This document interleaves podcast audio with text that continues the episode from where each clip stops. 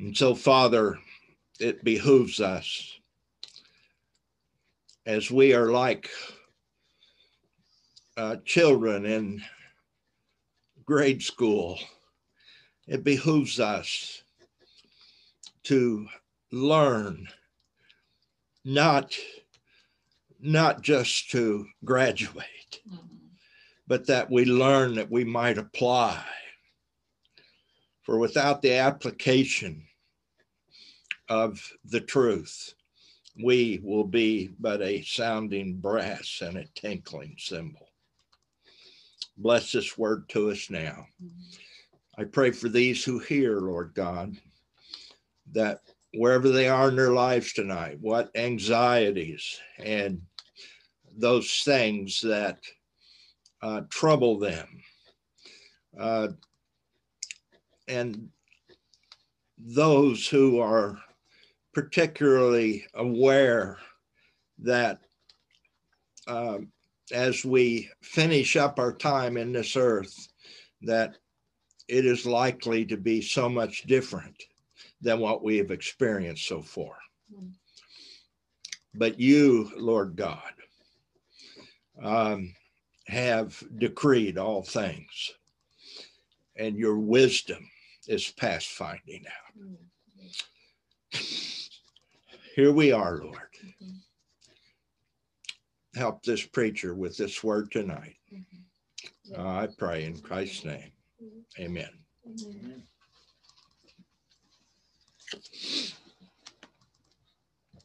Okay.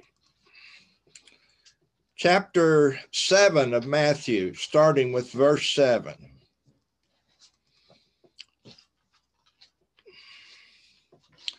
You know, as we look back, if we look back over the entire Sermon on the Mount, that'd be chapters five, six, and seven.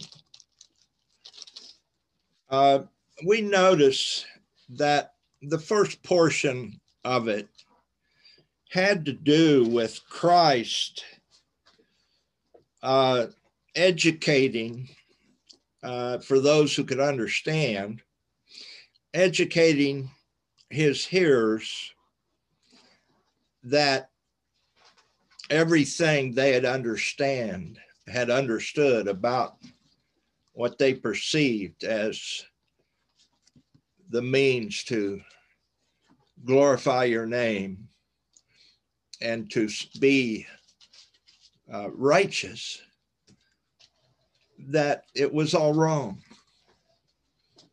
Lord it you know, we look at this in a matter of a few pages, but we understand that most of those who were your chosen people, more or less, never truly understood or perceived your ways. And of course, there are exceptions to that. And you know who are yours. But Father, men, men have not changed. And we continue to make mistakes as historically our ancestors did. And there must be an intervention. As Christ was intervening into the Jewish mind to bring them out of their uh, out of their foolish thinking. So, dear Lord, let each one of us not think uh, more highly of ourselves than we ought. And might we also understand that we are but flesh uh, and accept the Spirit be in charge of the soul, that we also might fall into uh, into a way of thinking that is contrary to your mind. Mm. And so each of us humble ourselves before you. As we get to Matthew chapter 6, uh, we find Christ speaking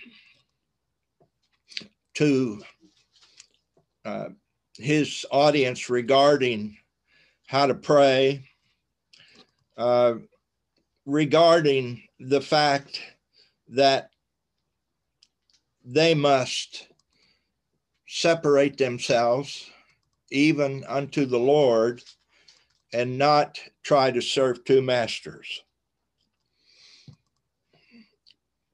Finally, in six, he tells them to seek first the kingdom of God and his righteousness, and then other things God would take care of. And now in chapter seven, we will be dealing with how those who are God's people ought to deal one with the other and how we ought to understand the unity of the body in uh, all that God has taught us that bring us into a oneness. And we see those seven unities in the book of Ephesians, uh, early on in chapter four. Um, and there is uh, admonition in chapter seven to encourage us to understand how to interact and be of the same mind or have the mind of Christ one towards the other. And so I'll start with verse 7 of chapter 7 and say, Ask and it shall be given unto you. Seek and you shall find. Knock and it shall be opened unto you. For everyone that asketh receiveth, and he that seeketh findeth, and to him that knocketh, it shall be open. Or what man is there of you whom, if his son asks bread, will he give him a stone? Or if he ask a fish, will he give him a serpent? If then, being evil, you know how to give good gifts unto your children, how much more shall your Father, which is in heaven, give good things to them that ask him? Well, that's encouraging. In my opinion, what is being said to these Jews is that it is the pleasure of God to give us those things we ask for that are good. And of course, uh, God knows our need to have food. He understands we need shelter and those things that are required that we be able to maintain this physical life. And that God will give us those simple things. And he teaches here that those who belong to him must be dependent. However, I do not think that verses 7 through 11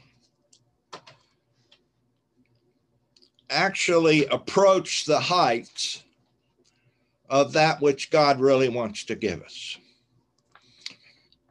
He is, Christ is speaking here to, if you would, to people with that are have the spiritual mind of well actually their their their mind of the spirit was almost non-existent. Uh, and they understood these things and they could see that god was good. Um, and that therefore we ought to ask him for good things. But i find in the rest of scripture that we just don't decide in ourselves what is good for us. In other words, for example, if I need to mature in Christ uh, in and uh, need to be brought into circumstances that will bring that to pass, even though they may be unpleasant, then I might not think that that is good. And the key for us is that we're given the capacity to think God's thoughts after him.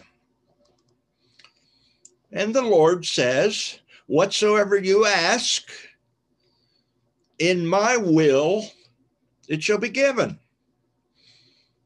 And in another place, he says, If you abide in me, you can ask what you will, and it shall be given. But there are provisos in that, in that, uh, well, there is in Christendom a, a very large segment of believers that think you can just uh, name it and claim it, and that there isn't anything that you can imagine, like a, a new car or like, a, uh, you know, more income or a bigger house. And all we need to do is ask God, for it says here that um, He will give us those things we ask of Him. But those believers who at some point begin to grow up in Christ come to know that before we can ask rightly, now you'll remember it was James who said, You you have not because you don't ask, or you don't receive because you have asked amiss, that you might waste that on your lust. And so God is not Santa Claus uh, who is bringing us uh, gifts just to suit our own desires. And so, what must be, therefore, in the heart of believers who will who are growing into the image of Christ so that they will have the mind of Christ. Which, by the way, might be a good thing to ask for.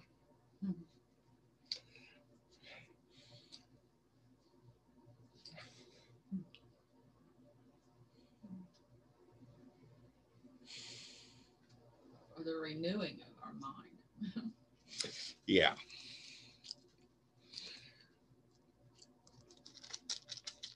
The Lord goes on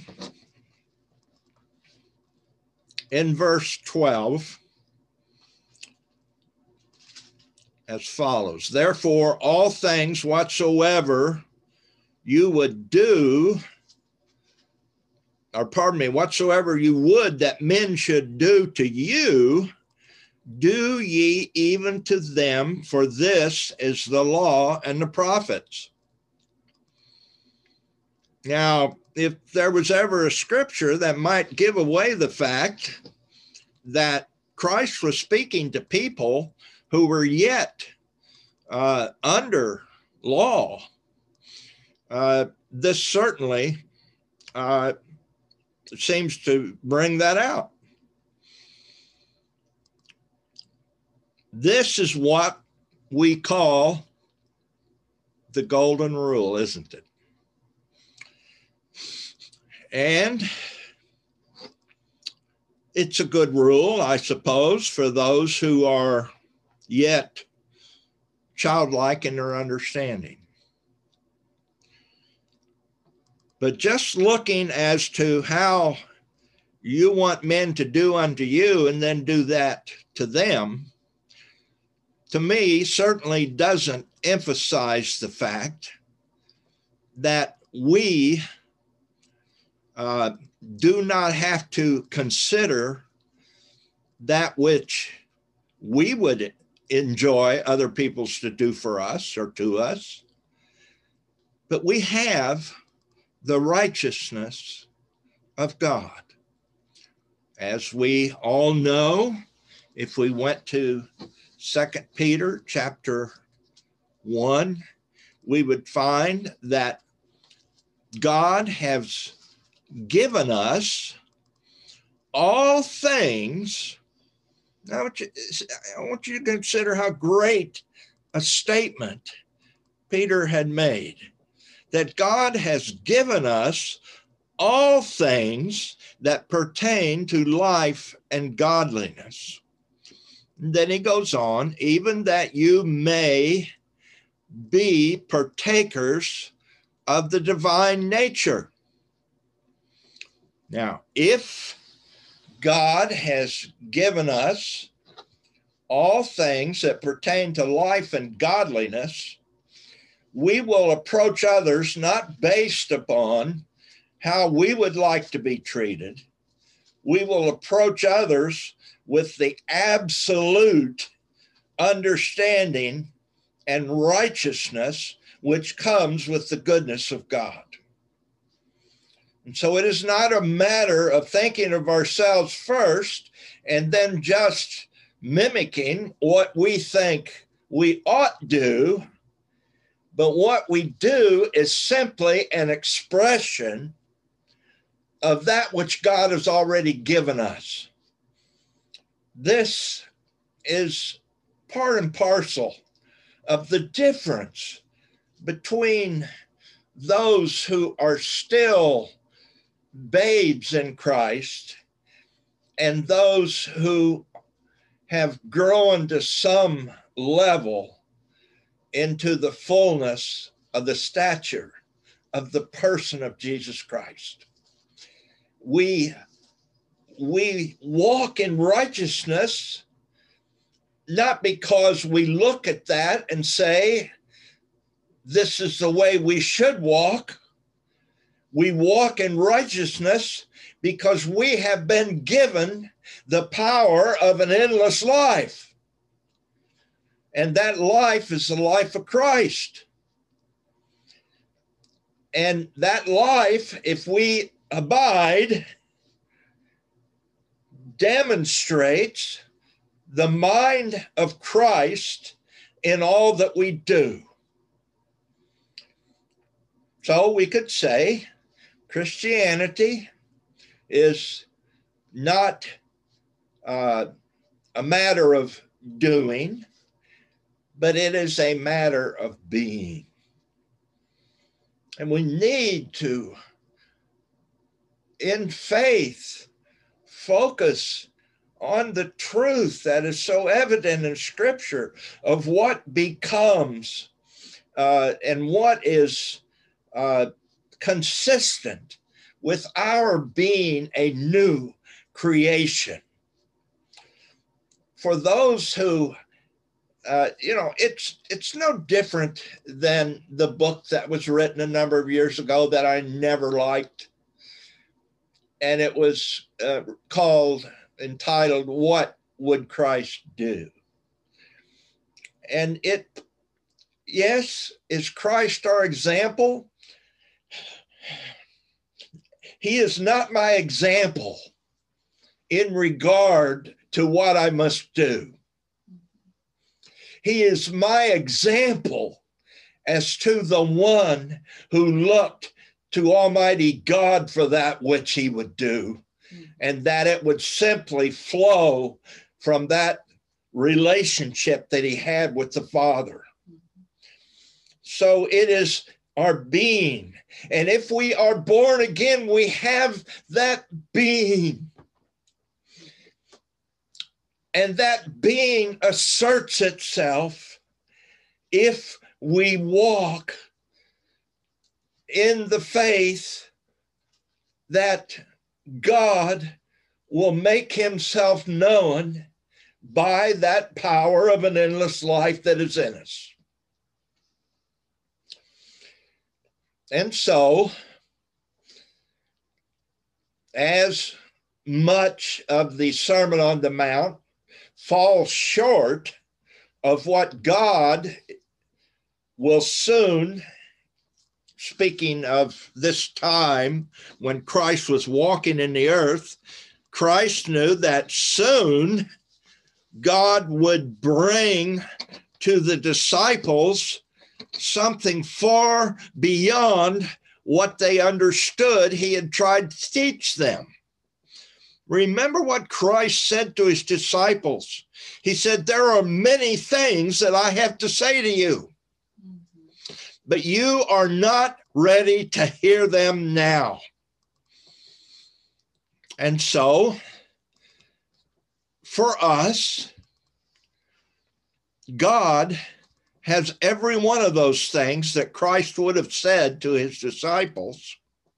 And he did say to them through the Holy Ghost and by the writings of, of uh, his called men in the epistles that men would come to know that life is not mimicking the good, but is simply the power of the good that has been a gift to us.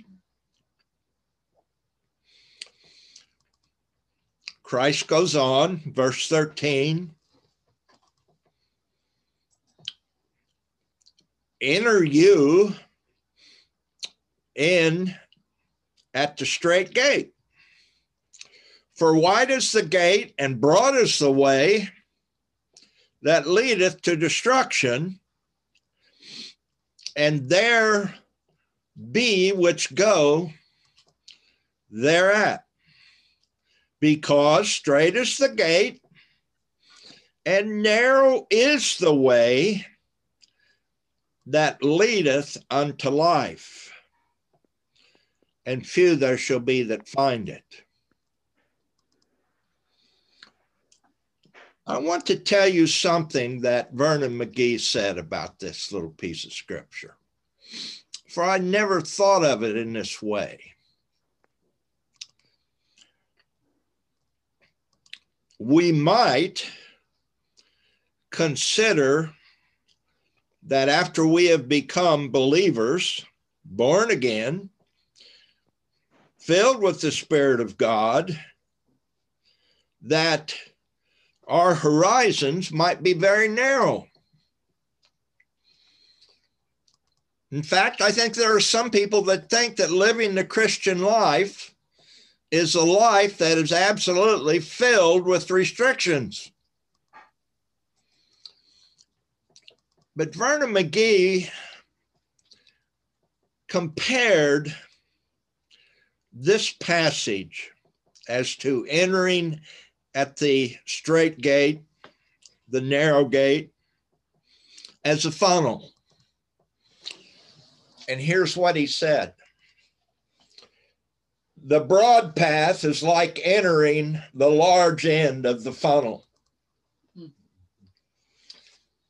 And those who go in by that way find that they are for continually, progressively constrained by the power of sin, whereby their horizons will become more narrow, more confining, more of a bondage than they could have ever imagined. Is it not true that those who follow after the imaginations of their own hearts wind up in a straitjacket of sin? Mm-hmm. And they do not have liberty to experience anything other than that which is narrow and evil and they they continue to follow after it and the the the tighter they are wrapped with the bonds of unrighteousness however the christian walk enters the other end of the funnel. Hmm. And it seems constraining at first. It looks like, as some people are saying, well, now I'm going to have to change. Now I'm going to have to give up this and I'm going to have to give up that. But they do not know that as that funnel broadens out as they enter into the narrow end, that the possibilities and the the open fields of the the joy of the Lord has been opened to us, whereby we are not constrained to, to do, but we are simply to walk as we have been made in Christ. And speaking of that, Paul made a statement that I had to, when I first read it, I had to think about it uh, as to his, how he viewed the law. And here's what he said He said, All things are lawful for me What did he mean?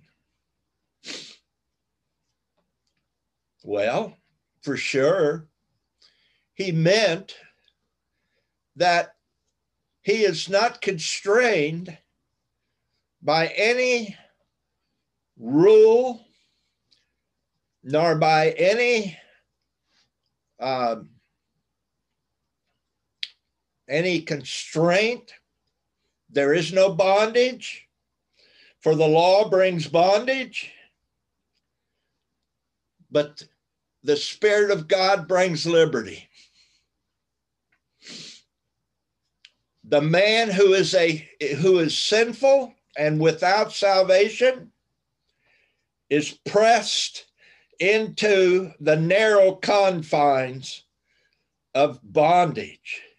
But the man who receives Christ, the whole of eternity is open to him to simply do that which God made him to be. And that opens up for us. Let me ask you how big is God's world? How great is God's understanding in eternity? how how varied and, and marvelous is God's understanding of things that we have no idea about in the universe. God wants to open up all that for us. I find being constrained, or at least uh, many would, being constrained in the lockdown of COVID uh, 19 uh, makes my world a little bit narrow. But that which is granted and made real for my life in Christ has no restraint whatsoever. Well, you say, well, what about the commands of Christ? And I say, yes, there are commands of Christ. But do I do them because I should? Or but do I do them because that's what I freely want to do? And if I do the commandments of Christ because I ought, have I glorified God? The answer is no. I have simply done a work of the flesh. But when my heart soars to walk in obedience to his life that is mine, I can't differentiate between what I want and what God wants. For if I abide in him, I already know his will and I agree with it fully. And it is my pleasure to walk in his will and do those things that brings glory to him and that brings glory to God because that is salvation. And so there are no oughts and there are no shoulds. And we enter into what men would think is a narrow way, but it opens to us an eternity of marvels an eternity of blessedness, an eternity of knowledge. And nothing will be denied us. Which path is that which we will enjoy? And which one will bring us into outer darkness. Verse 15 Beware of false prophets, which come to you in sheep's clothing, but inwardly they are ravening wolves. You shall know them by their fruits, the Lord says. That is, now, who's he talking about here? He is talking about false prophets. We will know false prophets by that fruit which naturally comes from a selfish heart and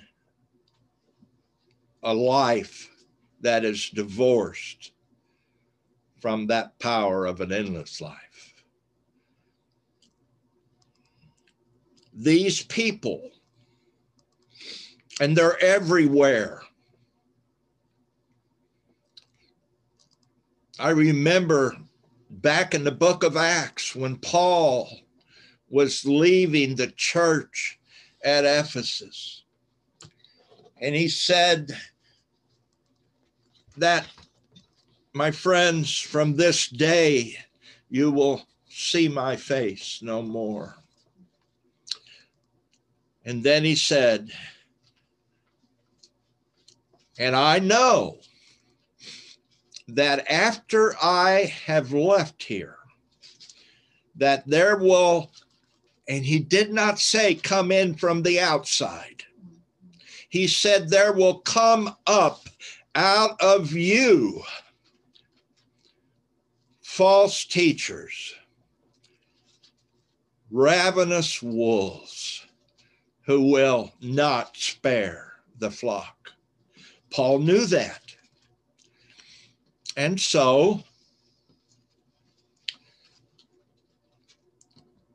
as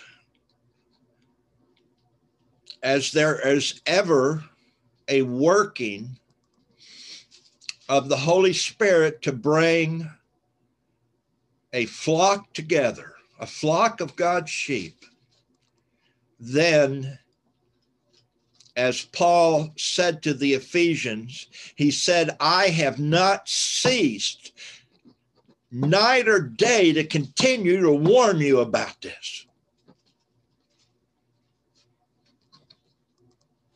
Now, what is the answer to that? The first answer is to grow up in Christ, to be filled with the Holy Spirit. And that goes hand in hand with our having a deep and lasting understanding of the Word of God. And you know how I've often spoken that we have it here and it's available to each one of us. And we do not avail ourselves to it often. He said, You shall know these false prophets by their fruits. And then he uh, he spoke to what the genesis of that which is produced according uh, for each uh, each tree, for example, as its kind. For he says, A good tree bringeth forth good fruit, but a corrupt tree bringeth forth evil fruit. Do men gather grapes of thorns or figs of thistles? I did not realize until I watched a program the other day of how many poisonous fruits there are around the world. But each one of them that I saw had a beauty of its own and looked enticing. And so was the fruit that the serpent offered Eve. It, it looked good but it very well it, it in that case was absolutely corrupt this cannot come from a good tree. False doctrine. By false teachers who normally are involved in their vocation because that is a way to make money. And they become very powerful because there are many foolish professors of faith in the world who will follow, as it were, that Pied Piper. Every tree that bringeth not forth good fruit is hewn down and cast into the fire. Wherefore, by their fruits you shall know them.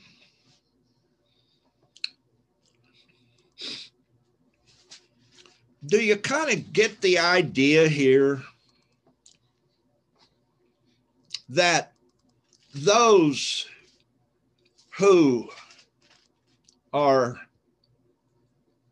not false prophets will bring to their flocks that which is the truth. And those who are false prophets will exploit the people.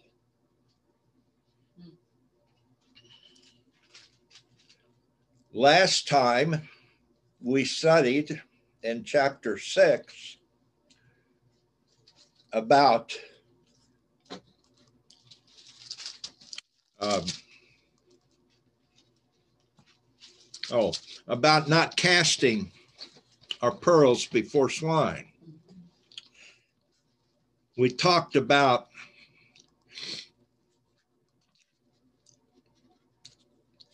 the fact that when we bring uh, doctrine that is beyond the salvation message, and as I think all of you know well, when I teach, it's not going to be every message that is about the blood of Christ cleansing us from all sin, all which is true. But I bring forth all that I can find in the scripture that is God's promises, whereby our identity and our being might, through faith, conform to the being of God Himself. And I am not aware that anything I've taught is in error. But I tell you, if it is, I want to find out about it. I think that people who preach the word of God need to study, as Paul said to Timothy, study to show themselves approved. And I tell you that spending three years or four years in seminary or Bible school is not enough. Being ordained is not enough. The only thing that is enough is to profit from examination and comparison of the whole Word of God, every part to another part. Christ goes on in verse 21, and he says, Not every one that saith unto me, Lord, Lord, shall enter into the kingdom of heaven, but he that doeth the will of the Father that is in heaven. Well, I think we just said that. Many will say to me in that day, Lord, Lord, have we not prophesied in thy name? In thy name have cast out devils, and in thy name done many wonderful works. And then I will profess unto them, I never knew you. Depart from me, ye that work iniquity. I've said this before, but I'll say it again.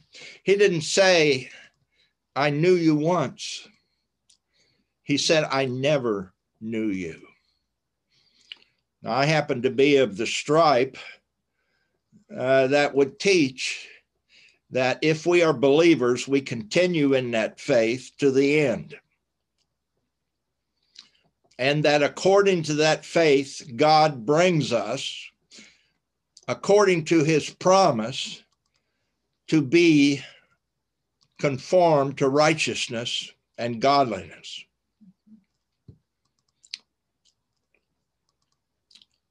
And that obviously does not have to do with simply prophesying in the name of Christ.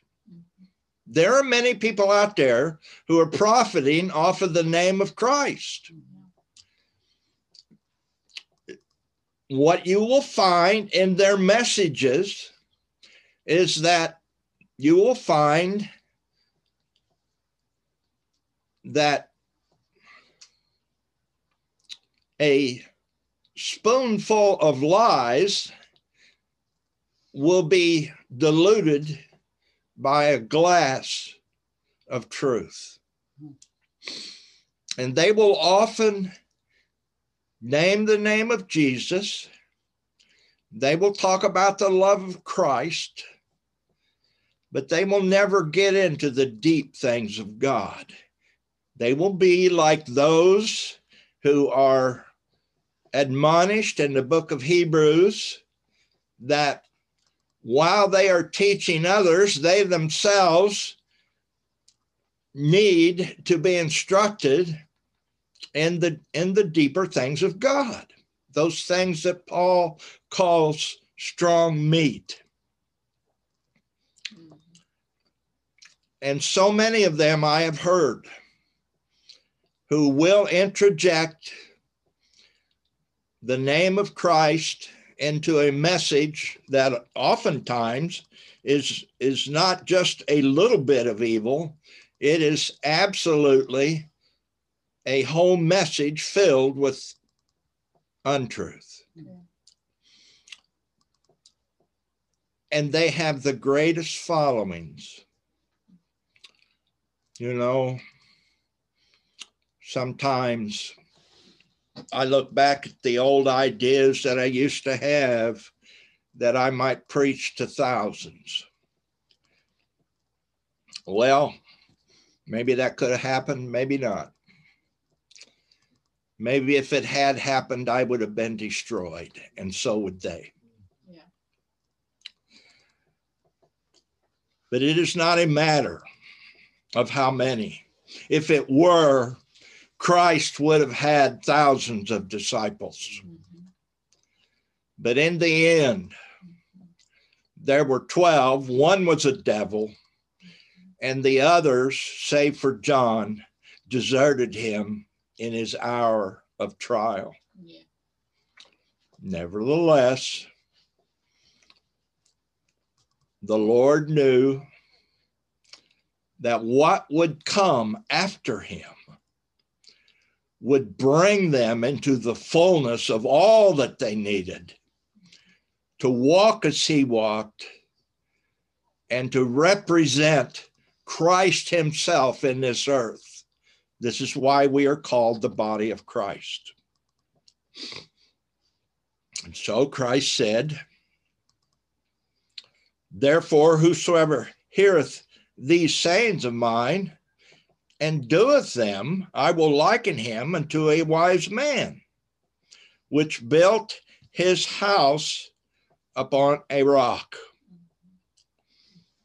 And the rain descended, and the floods came, and the winds blew and beat upon that house, and it fell not.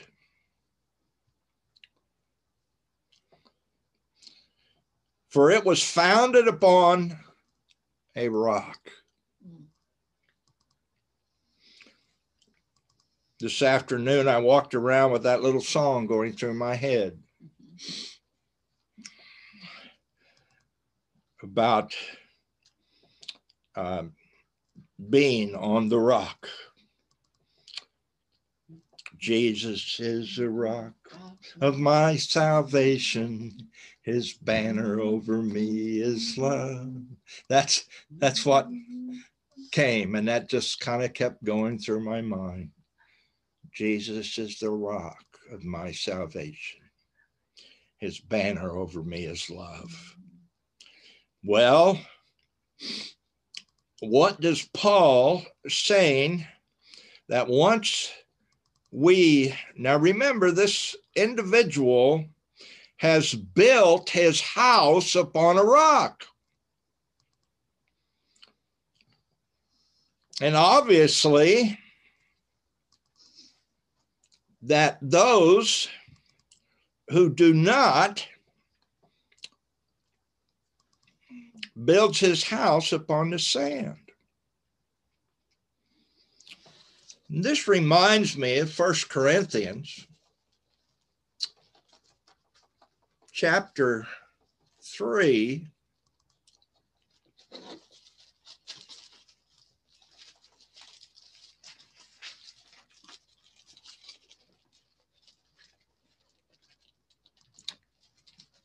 where Paul said this For we, now when he says we, he is talking about those who are teaching the doctrines of Christ and the doctrine of the deep things of Almighty God. And he says that here in verse 9 of chapter 3. When he says we, he's talking about the, the teachers. For we are labors together with God. And then he talks to the people. And he says, You are God's husbandry. You are God's building.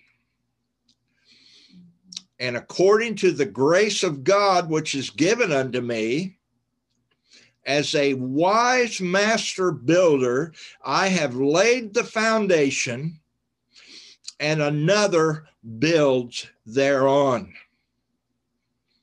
But let every man take heed how he buildeth thereon.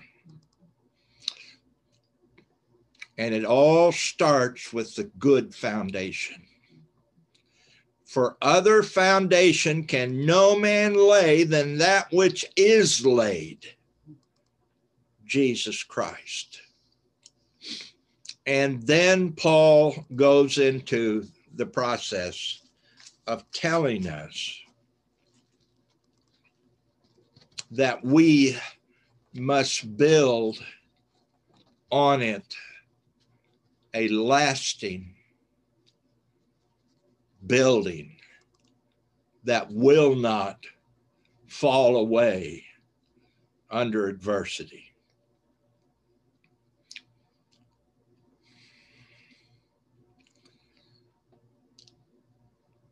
And so, verse 25 and the rain descended, and the floods came and the winds blew and beat upon that house, and it fell not, for it was founded upon a rock. And every one that heareth these sayings of mine and doeth them not shall be likened unto a foolish man which built his house upon the sand. And the rains descended, and the floods came, and the winds blew and beat upon that house, and it fell, and great was the fall of it. And it came to pass when Jesus had ended these sayings, the people were astonished at his doctrine.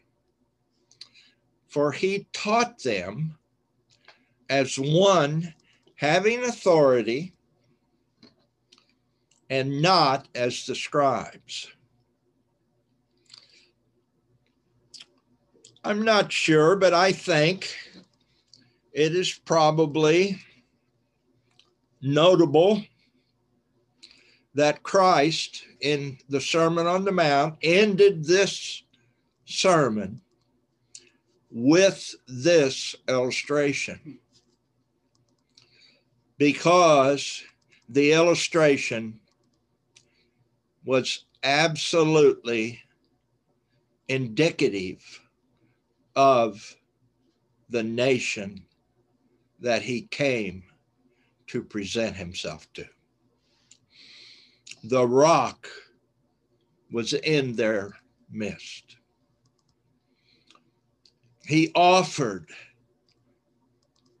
to take them on into the kingdom,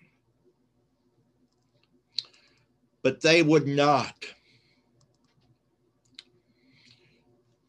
And it was in the very next chapter of Matthew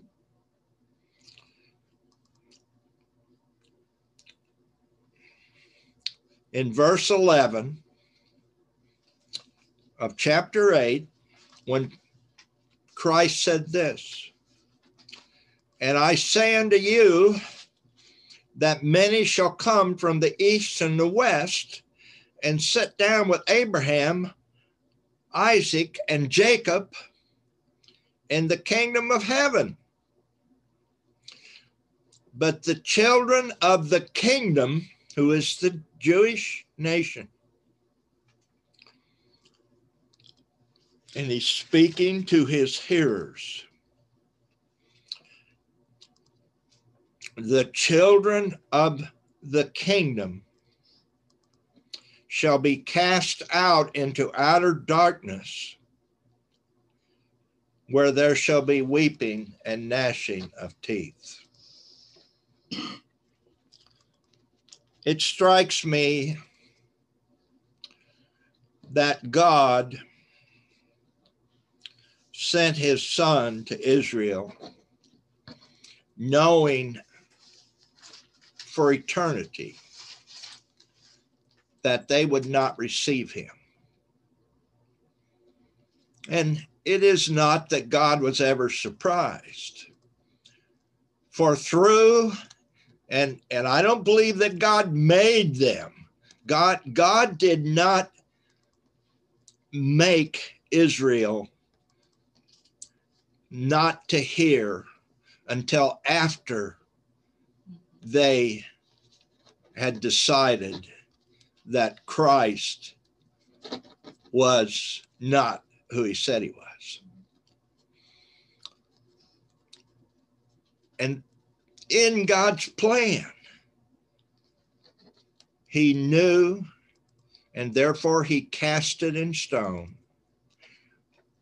for all election, my friend, is according to foreknowledge. You can read that in Romans 8. He knew ahead of time. He elected it to be so, and the people rejected their Messiah.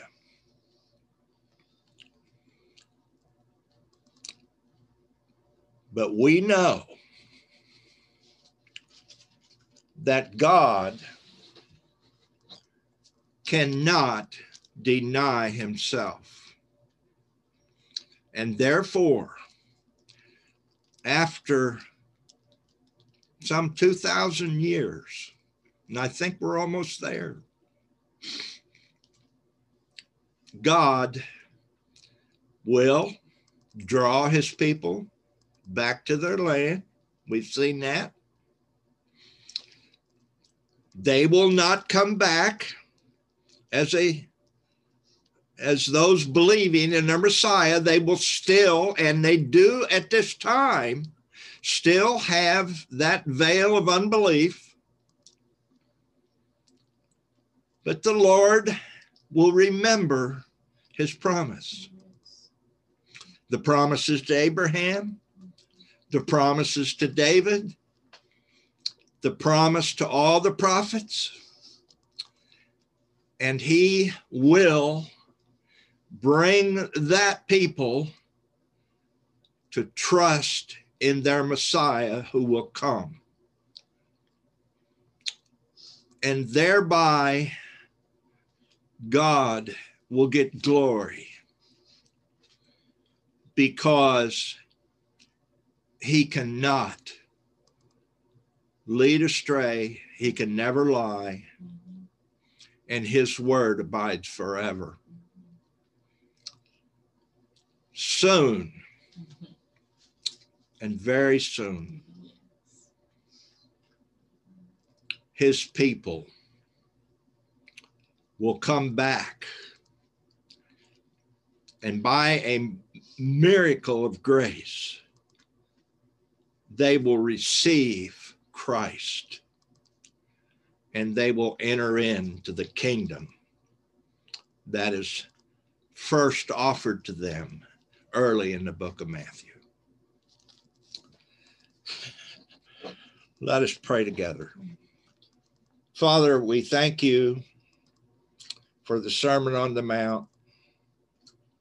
Lord, when I was young in the faith, I heard the words of the Sermon on the Mount.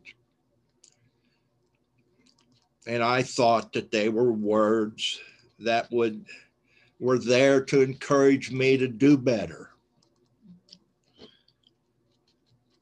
But Lord, I see now that they are words to describe the manner of life that is to come when the kingdom is formed in the earth and Christ will sit on the throne of David. I thank you, Lord, that we know this truth. I thank you that you have not forgotten the people that you called and separated to yourself.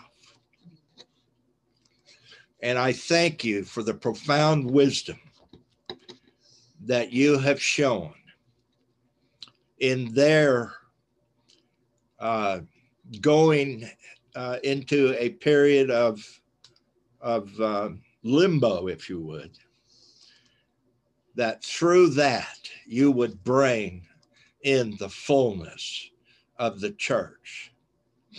And finally, through the tribulation, the fullness and the end of the time of the Gentiles. Blessed be your name. Make us to remember these things. Bless these people who hear the word and may it be valuable. Or I pray in Jesus' name. Amen.